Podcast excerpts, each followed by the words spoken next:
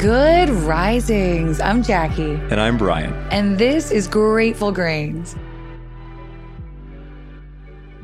Welcome back. We hope you enjoyed your weekend. This week, we're digging in on one of the most prominent cognitive distortions in today's society all or nothing thinking. Licensed marriage and family therapist Ashley Thorne explains this kind of thinking means you have only two options. Things have to be one way or the other and there is no gray area or in between. It's the idea that we can't be beautiful and also have flaws. We can't be successful and also experience failure. We're perpetually walking a tightrope of perfection and success. Our well being is entirely dependent on our current experience.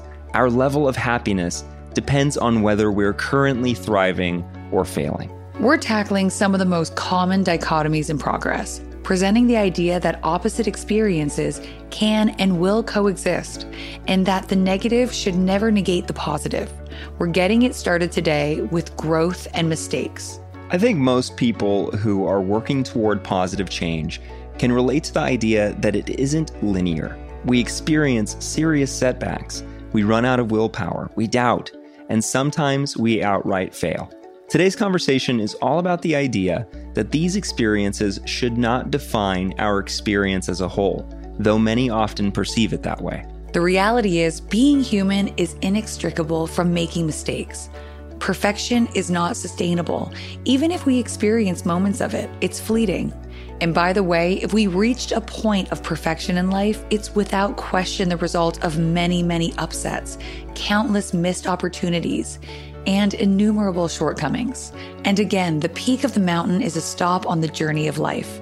There will always be new valleys. There will be new swamps to forge when en route to the next peak. The greater the risk, the greater the reward. Ashley Thorne presents an option to combat this kind of thinking. Work on using the word and instead of or. Instead of I'm a good person or a bad person, consider I'm a good person and a bad person. I have a lot of great qualities and I do a lot of good things, and sometimes I make mistakes and poor decisions. Another example, I had a great week or a terrible week.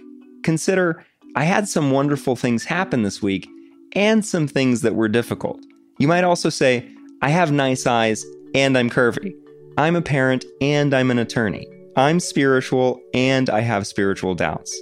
Using the word and helps us become less judgmental and more understanding of both ourselves and others. It allows us to see ourselves and the world at large with the complexity that it deserves, the complexities that make life something worth experiencing. We're wrapping it up with a quote from J.K. Rowling today. It is impossible to live without failing at something unless you live so cautiously that you might as well not have lived at all, in which case, you fail by default.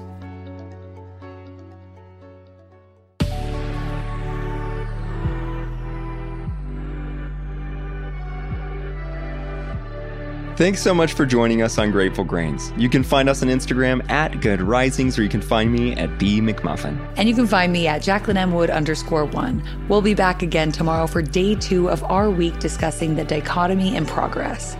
Until then, remember, a better tomorrow starts with today.